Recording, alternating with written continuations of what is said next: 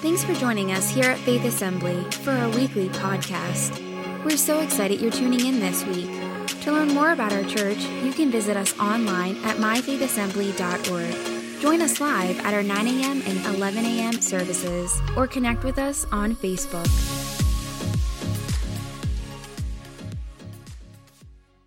Open your Bibles to Luke chapter 17. As we mentioned, of course, today the opportunity of Activate, and excited for this moment. As believe this is a defining moment for our church as we step in to not just preparing for what God has next, but we start taking steps into it. How many know that we can spend a lot of time talking about what might happen and what might be possible, but at some point we put our feet in the water and start stepping in and saying, God, here we are to walk into what you have. And I believe that faith is rising, and as faith is rising, it's taking us to new levels. And as it does, it's allowing us to expose greater things, or our community, to the greater things that God is doing. As God uses people, He's a God of practical things. Before He ever does the supernatural, He always begins with the practical. I want you to hear this. Before He does the supernatural, He begins with the practical. Remember when He fed the 5,000? Guess what He said? Put them in groups of 50. Before He multiplied and fed 5,000, He told them, do the practical. Before we ever see the supernatural, God always works in the faith of the practical. It's always us by faith, not knowing all of how God's going to do what He does, but doing the next thing we know God has put in our heart to do, that there becomes this willingness. And so today is about doing the next thing that God has put in our heart to do as we look to move forward in setting things in motion here at Faith Assembly for what God has next and for what God is doing. And today, I want to look at our level of participation as we have faith to step in to what God is doing, believing that He's doing things here and now, that He's not just a God who has done great things in the past, but He's a God who is still doing those things even today. And so in Luke chapter 17, I want to talk today about our reactions and the importance of reactions. And so would you stand with me today as we look at this text in Luke chapter 17, continuing with just the scriptures of Jesus traveling on the road between Samaria and Jerusalem. Here He is, He's traveling again, and in verse 11 of chapter 17, it says, as Jesus continued on toward Jerusalem, He reached the border between Galilee and Samaria. As He entered a village there, 10 lepers stood at a distance, crying out, Jesus, Master, have mercy on us. He looked at them and said, go show yourselves to the priest. And as they went, they were cleansed of their leprosy. One of them, when he saw that he was healed, came back to Jesus. Somebody say, came back. Jesus says that one of them, they came back, and as they came back, he cried out, shouting, praise God. He fell to the ground at Jesus' feet, thanking Him for what He had done. This man was a Samaritan. He's pointing that out. Luke is making that observation and pointing that out because the Jews and Samaritans didn't get along. We've talked about that over these last couple weeks, and so what a significant moment. It was a Samaritan. There were 9 Jews and 1 Samaritan. The one foreigner, or the one Samaritan, comes back, and it says that this man was a Samaritan. Jesus asks, didn't I heal 10? Where are the other 9? I wonder today, where are the other 9? Where are the ones to which He has put this call and this word? He said, has no one returned to give glory to God except this foreigner? And Jesus said to the man, stand up and go, your faith has healed you. I believe today that God wants to activate our faith in us, that we would step into the completion and wholeness that God has for us. Yes, as a church, but I believe as individuals, if you need healing, He's your healer. If you need peace, He's your peace. If you need deliverance, He is the God who is complete and all and able to satisfy and suffice. He's the God of more than enough. How many believe He's the God of more than enough? And so why don't you give Him a thanksgiving praise to a God who is more than enough?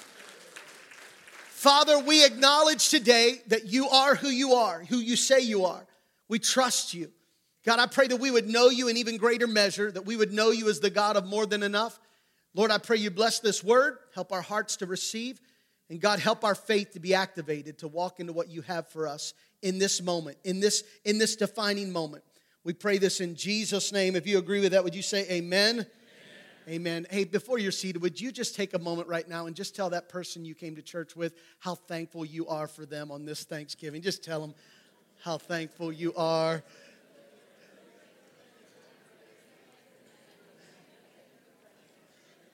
almost wanted to remind some of you, y'all are in church now. That's you keep that special stuff at home.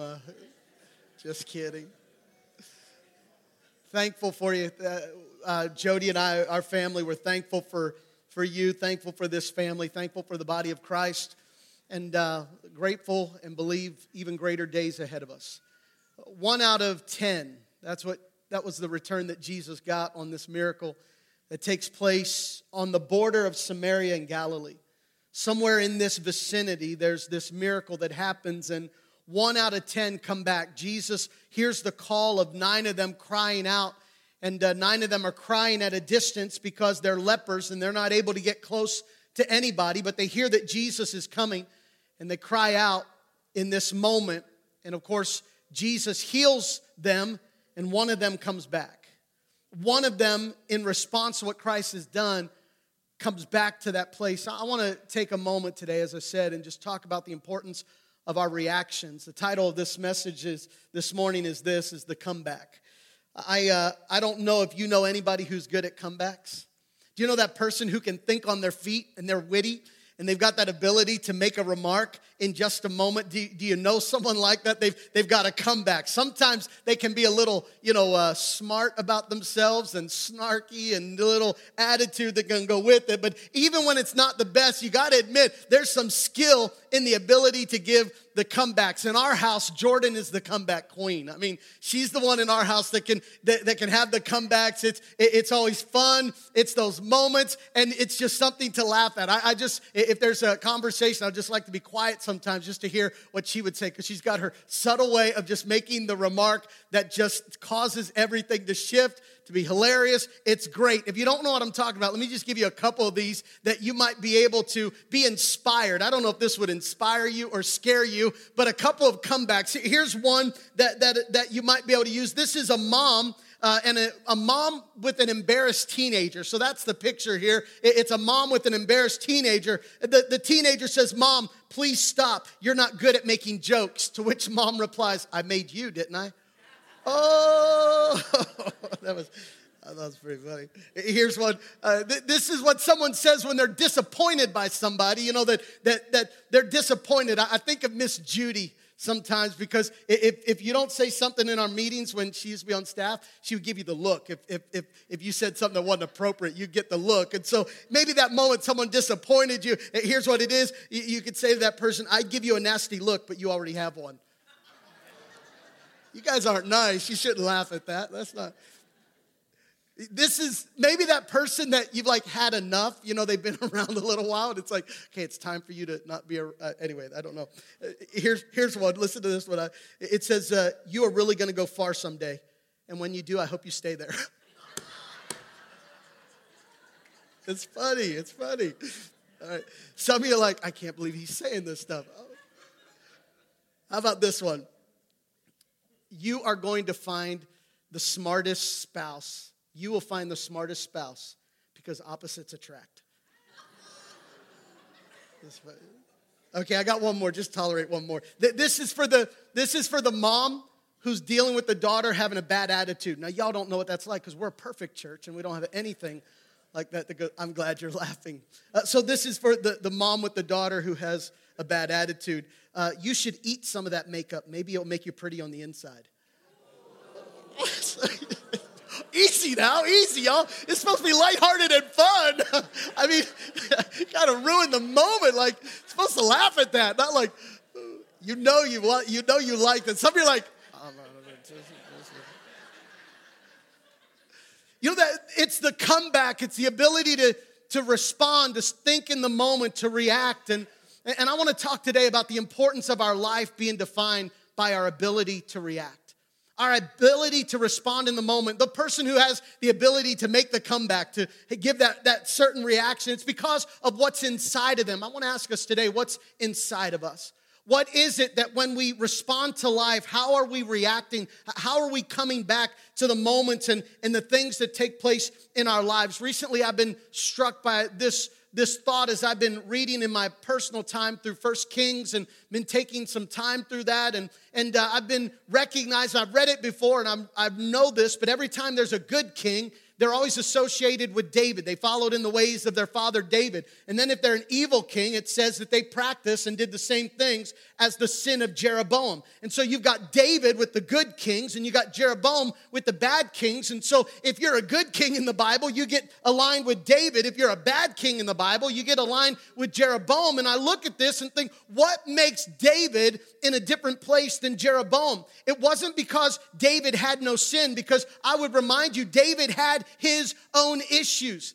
David, of course, had an affair. He lied, he cheated, he killed somebody, he killed the husband of the woman that he slept with. David was not a perfect man, but yet God called him a man after his own heart. And here are two individuals that one has the heart of God and the other is now associated with the sin of the people, and it's the sin of Jeroboam. What makes all the difference is literally this, the reaction, because it wasn't their actions that made the problem, it was how they reacted to the problem. Because David, when he was confronted by Nathan the prophet with his sin, David stood up and David said, "Lord, forgive me. Against you and you only have I sinned." David repented, but Jeroboam, when he's confronted, in First Kings chapter 13, Jeroboam is confronted with his sin. That there's a prophet who comes in and says, "The Lord wants you to know that your kingdom is not going to be established. God is going to put an end to it, and here's proof. The altar's going to get split in half, and God's going to show you he's not for you." Jeroboam sees the very thing that God is doing, and the Bible says he rejected and continued to do and make the sacred things of God common. He rejected. What's the difference between a man after God's own heart and the one who's plagued with the sin of Jeroboam? It all has to do with the reaction. What I want to say to you today is your life is not defined by the events of your life. Your life is defined by how you respond and how you react and how you come back to the events that have occurred in your life. There are events that each and every one of us will face, and we can have issues of circumstances outside of our control, and we're not identified or defined by life's events. In fact, you can hit moments where you get feeling defeated and put down, but you're not defeated, because how many know you can respond to that, and you can, in the response, become an overcomer. What's the difference between someone defeated and someone overcoming? It's the reaction. It's the response. It's how we respond in that moment. I want to ask us today, what is the response of our lives? Because it's the response that causes us to be defined. What we do matters, but how we respond and how we come back matters even more. How we act is so important, but the heart from which we act makes all the difference. To define means to give definition or means to identify the nature of something. It gives means to identify what is taking place, where it's coming from. I wonder today if our reactions, the way we act or the way we react to life and the way we react in moments, does it define the nature of faith that's taking place in our lives? Do we respond with faith? Are we responding and reacting with faith, or does fear step in? Or do the continual things that have always been plaguing and continuing to keep us? Is our reaction making all the difference? I've shared before that some of me, I'm a recovering people pleaser. I'm a recovering individual who's dealt with insecurities and those things that even in not until my adult life that it really came to light of, hey, there's some things surfacing here that I need to deal with.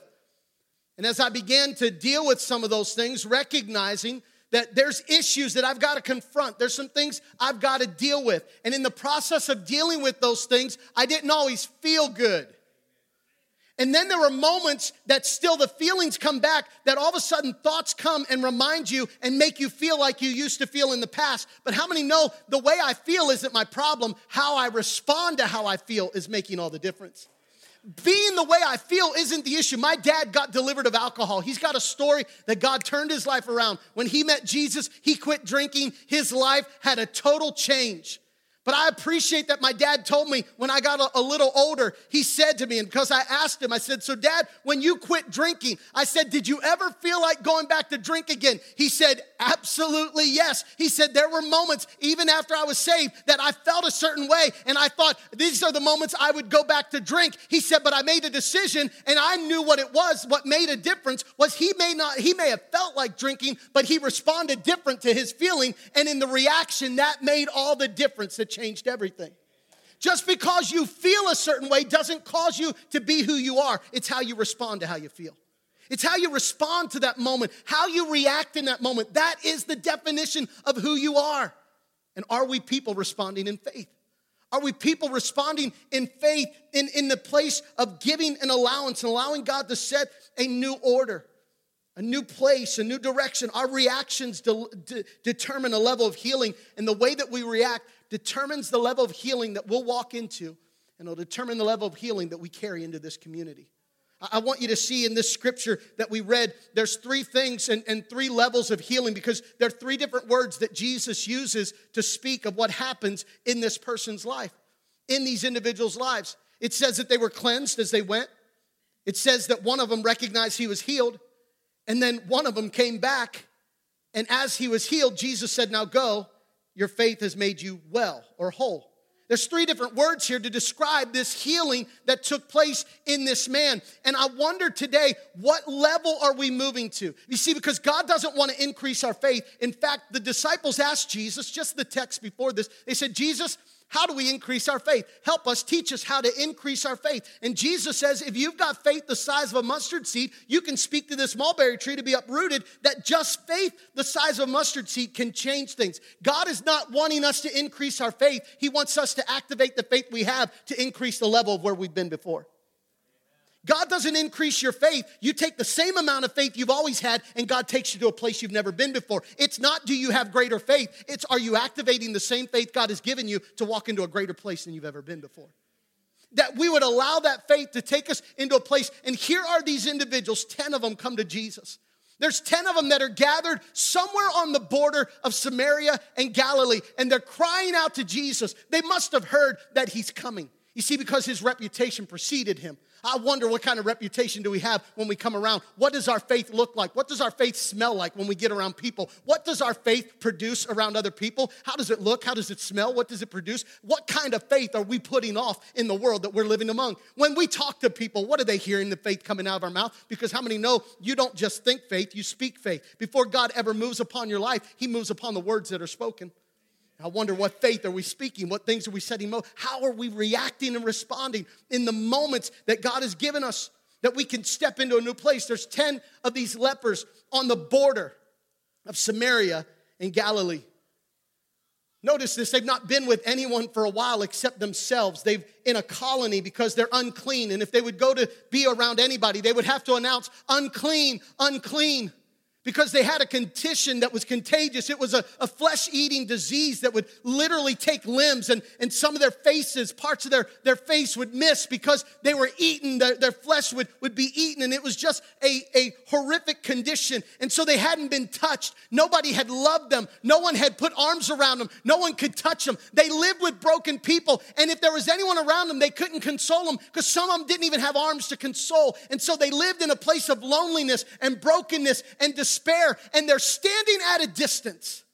But at a distance, they cry out, "Master, Savior, have mercy on us." And how many know Jesus loves the cry of broken people? There's not a cry that he'll not hear, and Jesus hears the cry. And notice what Jesus says. He says, "Go show yourself to the priest." He didn't even say, well, if you'll say this prayer, if you'll do this thing. He didn't say anything but this. He didn't touch them. He didn't do anything. He just said, "Go show yourself to the priest." Now, how many know that that was a level of faith for them because they knew the law? You don't go into the priest unclean. But how many know when you're desperate, you'll do whatever it says? I wonder if the church has lost its desperation, because when you're desperate, you jump at every word, and there's a passion that says, if he said it, I'm doing it. But how many know when you're no longer desperate, you don't need to jump as much anymore because you're good. You're in a place where you're comfortable. You don't have to move as much. But when you're desperate, because how many know when he said, "Go show yourself to the priest," let's all be real, that don't make sense. You want me to go show myself to the priest? I'm broken. I've got leprosy, but you want me to go show myself to the priest. But how many know when you're desperate and you just need a miracle, when you need Jesus, you'll do whatever it takes? Do you remember when you were so passionately in love with Jesus and he said, "Whatever it takes, here I am"? Do you remember when that passion? How many know this is not the day for the church to lose the passion? This is the day for us to remember we're still desperate for the presence and the hand of God in our lives. May we never get so whole and so good that we're laid back and we no longer need the desperate power or the work of God to move in our life. I don't know about you. God has healed and delivered me. I'm a generational preacher that God has delivered, that God has put in place, that I came from a line of alcoholics, but God set free and gave new purpose and direction. Guess what? I'm not sitting in a culture and saying, well, at least for me and my current family, everything's good. No, there's a world that needs to know the gospel of Jesus Christ, and may we never lose heart to say, we need the Spirit of God. If we're not desperate, your faith won't get activated, because you know why? Your faith gets comfortable. Your faith just settles in. Your faith says, this is good. But oh, to remember how desperate, oh, Jesus, Son of David, have mercy on me. When we lose the heart, when we lose the heart of that, we miss the moment that God is wanting to take us to. And here comes this place of level, and it always begins at this level of desperation.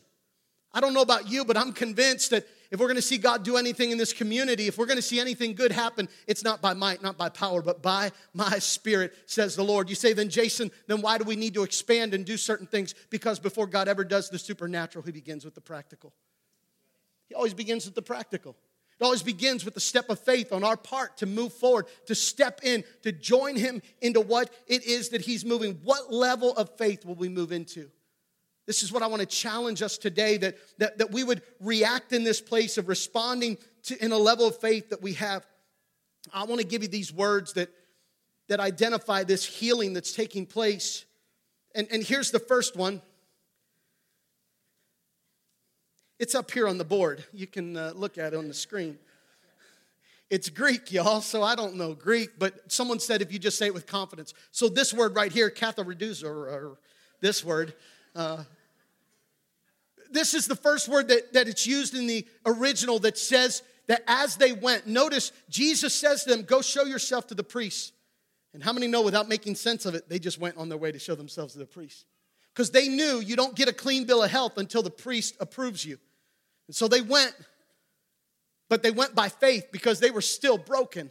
But by faith, they went towards the priest. The Bible says as they went, they were cleansed. This word cleansed is this word that I believe just the starting point, that literally this is where we get the root word of catheter, like a heart cath, that when you have heart catheterization, something that's done, the whole idea is to remove a blockage, and this word literally means to remove blockage. How many know that when we activate our faith, God removes the blockages that have been standing in the way and keeping us from what God wants? Some of us need to step out and activate our faith because it's a tangible, practical thing that God wants to use to remove some blockages that have been caught up in things of life. Things you didn't even realize were hardening in your heart. You didn't know it was there, but the moment you went to the doctor said, hey, you've got a blockage. You notice you've been having a certain reaction, and you noticed a reaction, and so you go to the doctor because you notice a certain reaction, a symptom, and the doctor says it's connected to a blockage. How many know sometimes some of our reactions are connected to a spiritual blockage that we need to allow the Holy Spirit to practically work in? And activate our faith is sometimes just what the doctor ordered, to start removing some things because he works in the practical to set the stage for the supernatural. I want you to hear that, church. We're going to celebrate what he did in the womb of a virgin. But how many know the miracle took the practical willingness of a teenager, Mary, to say, I'll say yes. He always does the supernatural through the practical. And if you ever think you can take away the practical, you won't have faith. And if you don't have faith, it's impossible to please God. If we don't have the faith to step in to that place and moment, maybe today that this level of God wanting to cleanse and walking in that place, here is the 10 of them. Hear the word of Jesus. Go and show yourself to the priest. And so all 10 go and show themselves to the priest. And as they go, they're cleansed. There's a blockage that's removed, and that blockage makes way for the healing that God wants to bring. And then secondly, it says this, that one of them noticed he was healed. And this word, you know, up here, eomeieo, Listen, I'm not going to pretend to be Greek on you here, okay? So I know how to read and I know how to study, but I don't know Greek. But this word has to do with repairing, and literally it's like broken bones coming back together. How many know that when you come to Jesus and he cleanses you, you now have a peace that gets restored. Your joy gets put back in place. Your identity starts to take shape again. You start getting put back together. How many know and remember the moment that Jesus began to mend and repair and put the pieces back together? And I believe that there were all 10 of these would have experienced some level. I bet some of them, this is how good Jesus is, some of them started seeing their nose grow back. Some of them probably had limbs that started making their way back. And now, all of a sudden, they get to this place and there's a restoration that's happening. And as they walk in this restoration, they notice this. How do they respond to now things that are coming back together? And the Bible says one of them, a Samaritan, came back to Jesus. And his reaction was different. And his reaction came back to Jesus. And here's what I noticed. Of course, Jesus hears him because he shouts. How many know sometimes when you remember what Jesus did in your life, you can't help but shout a little bit? Some people say, man, they get loud when they worship in that church. When you know what Jesus did in your life, you can't help but shout a little bit. Now, we keep it in a place where we want to make sure that it's decent and in order and appropriate. But I think according to Scripture, it's appropriate every once in a while to give him a shout of praise and to give him thanks for what he's done in your life. It's appropriate at moments just to acknowledge how good and faithful what God has done. And here this man comes back, he's shouting, praise God. Why? He healed him. And he comes back, and here's what it says. He falls at Jesus' feet, and he's giving thanksgiving. He's giving thanks. Can I tell you what the picture of thanksgiving, I believe, is? Here's what the picture of thanksgiving for me is. Thanksgiving is the natural response when you get so soaked, you can't help but have it come off of you. When you get so soaked with who Jesus is and what he's done with you, you can't help but have a reaction of thanksgiving. When you know, it's like it gets deep on the inside of you. These other ones, I believe God did a work in them, but it didn't go as deep as it did for this man. I mean, this man came back. This one man came back to Jesus to give him praise. I'm not making a judgmental statement. I'm making an observation. It looks like something deeper happened in him than it did in the other ones. I mean, they got a touch. They got touched. Good things happened. 9 of them got touched by Jesus. All 10 of them got touched. But one of them had a whole deeper encounter and experience. I don't know about you, but I want the kind of faith that goes to a deeper encounter and a deeper experience. I want to experience the stuff that I get soaked in and it just comes off of me because I can't help but come back and give a praise to God because of who he is in my life. That there becomes this response. Notice Jesus says to the man, says in front of the disciples, did I not heal 10? Where are the other 9? Where are they? Wasn't it 10 of them that came? And all 10 of them, I gave them the word, go show yourself to the priest. And they all 10 went and they were healed. Did I not heal 10 of them? Where are the other 9? I want to ask you today, church, where's the other 9? Where's the other 9 that he spoke a word and said, when you were broken and beaten and left for dead, the good Samaritan came and raised you up? Did you forget? Where's the other 9? Did you forget that I met you in your place of despair? Where's the other 9? Did you somehow get comfortable and think, this is good, this is where I'll stay, I like it here? What happened to the other 9? I don't know, maybe they went to the temple or to the priest, and the local priest was like, yeah, we don't really like what Jesus is doing. So the local priest, giving him some word. Maybe the other 9 were like, yeah, we're Jews. We want to be the good Jews, so we're not going to go to the Jesus route because Jesus doesn't do what the traditional Jews do. And so because he doesn't fit with our style, maybe we won't go. I don't know what happened to the other 9. I don't know, maybe it was somewhere along the way. They're like, you know what, we're healed now. We're Jews, this man's a Samaritan. Let's separate because we're 9, he's 1. We don't want anything to do with him. Isn't it funny how misery loves company? When we're all broken, they got along together, but now we're healed, so now we don't know how to deal with ourselves. Because how many know misery does love company? I mean, misery loves, sometimes the best things that unite us are our misery. We're never more united than when someone bombs us.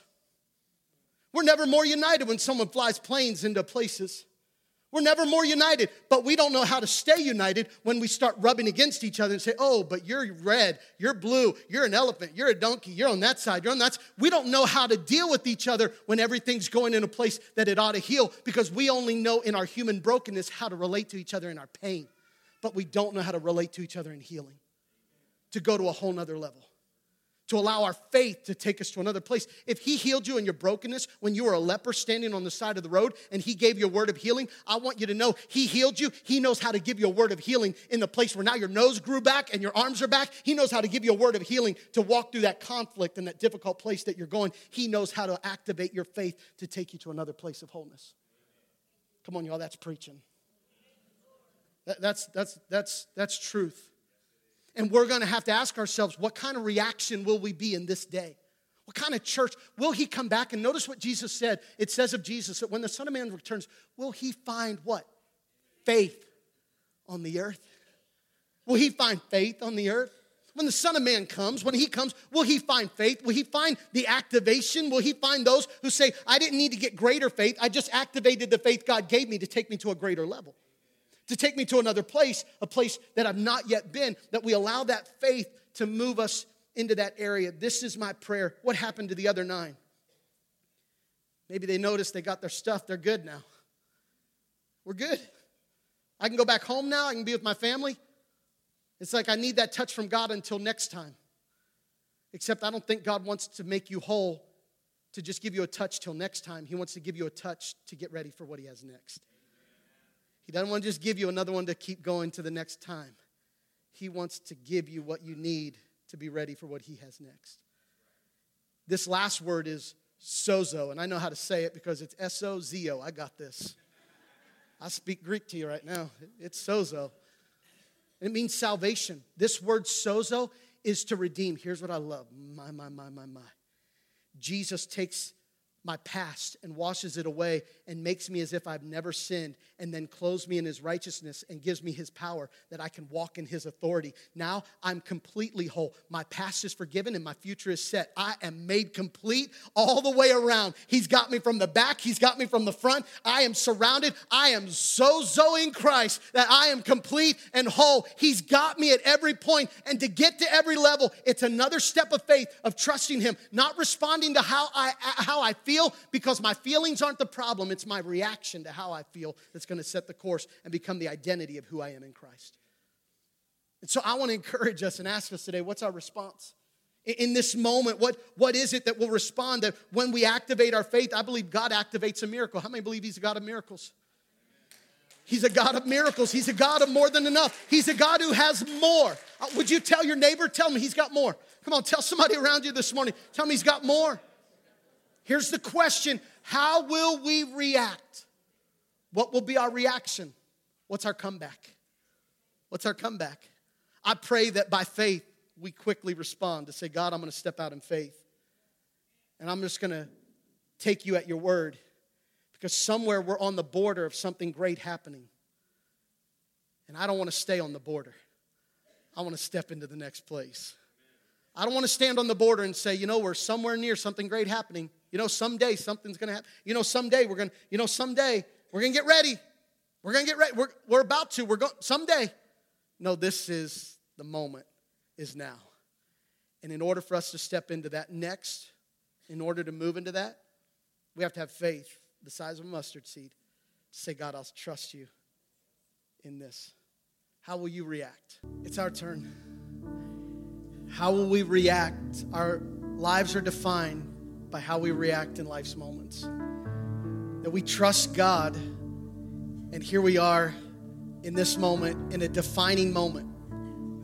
Our lives are defined by the reaction of faith that we give. And as a church, today is our defining moment. Today is the defining moment that we get to make a decision. Inside an envelope that was on your seat when you came in today is this moment we've been preparing for. We've already met with our leadership team and those that have been a part of this journey and this process of We don't know what all it is, but we're on the border. We know what God is about to do, but we don't know when. We're not in charge of all that, but we're on the border of something. And what do you do when you're on the border of something? You step out in faith and you say, God, we're going to start moving in a direction because we know you're up to something. When you're on the border of something, you either make yourself comfortable on the border or you say, Lord, we're going to step out and activate our faith into what it is that you're doing next. We're asking you today to join us and respond with that excitement of, Coach, it's our turn. It's my turn. We're going to ask you to pray about what God would have you give. And in fact, it's that childlike faith. All we need is faith like a child. And I'm just wondering if we've got that faith today to respond with faith, to say, God, we're ready to step in. And in fact, just to start it off, is Maddox here? Come on, Maddox is going to help us give. Maddox, can you come up here? Come on, buddy. Oh, he's even running. That's right. He's excited. He's going to start things off for us. Are you ready, Maddox? Come on. Get up here. Get up here. All right. Maddox, who's that money for? Oh, it's for High Five Jesus.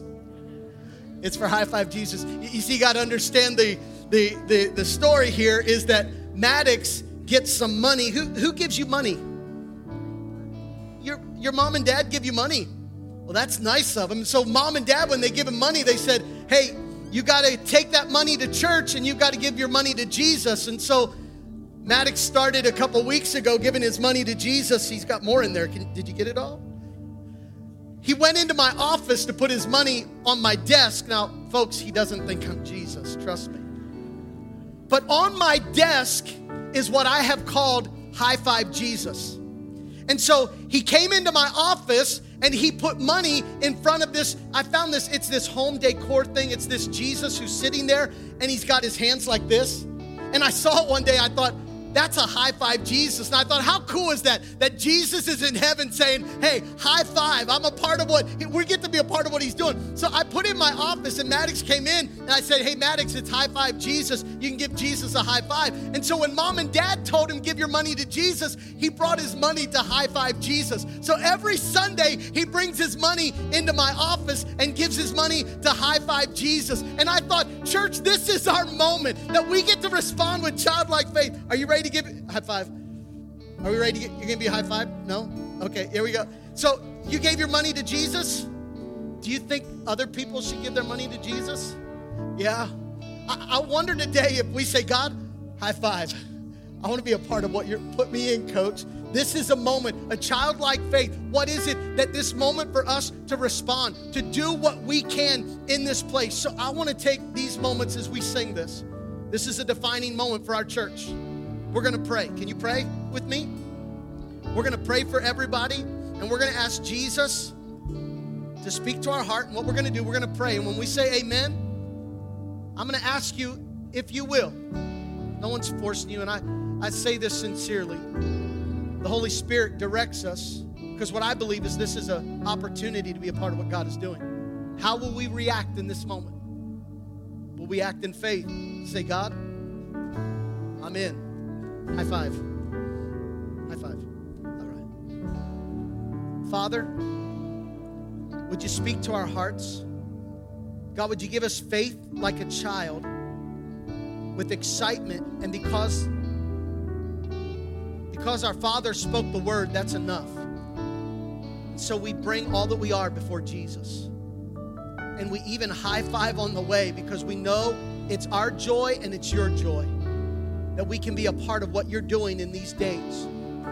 So Spirit of the Lord, I pray that you would speak to every heart that's here. God, that you would direct us with what you would want us to do. God, that we would honor you and please you. Father, as we step out in the practical act of faith, we believe, God, that you'll provide the miracles. So do it in each heart and in each life. By your Spirit, we pray in Jesus' name. Amen. Amen. Amen. Hey, we're going to sing this song, and I'm just encouraging you, if you take a moment in this sacred moment before the Lord, it's our turn. It's our turn.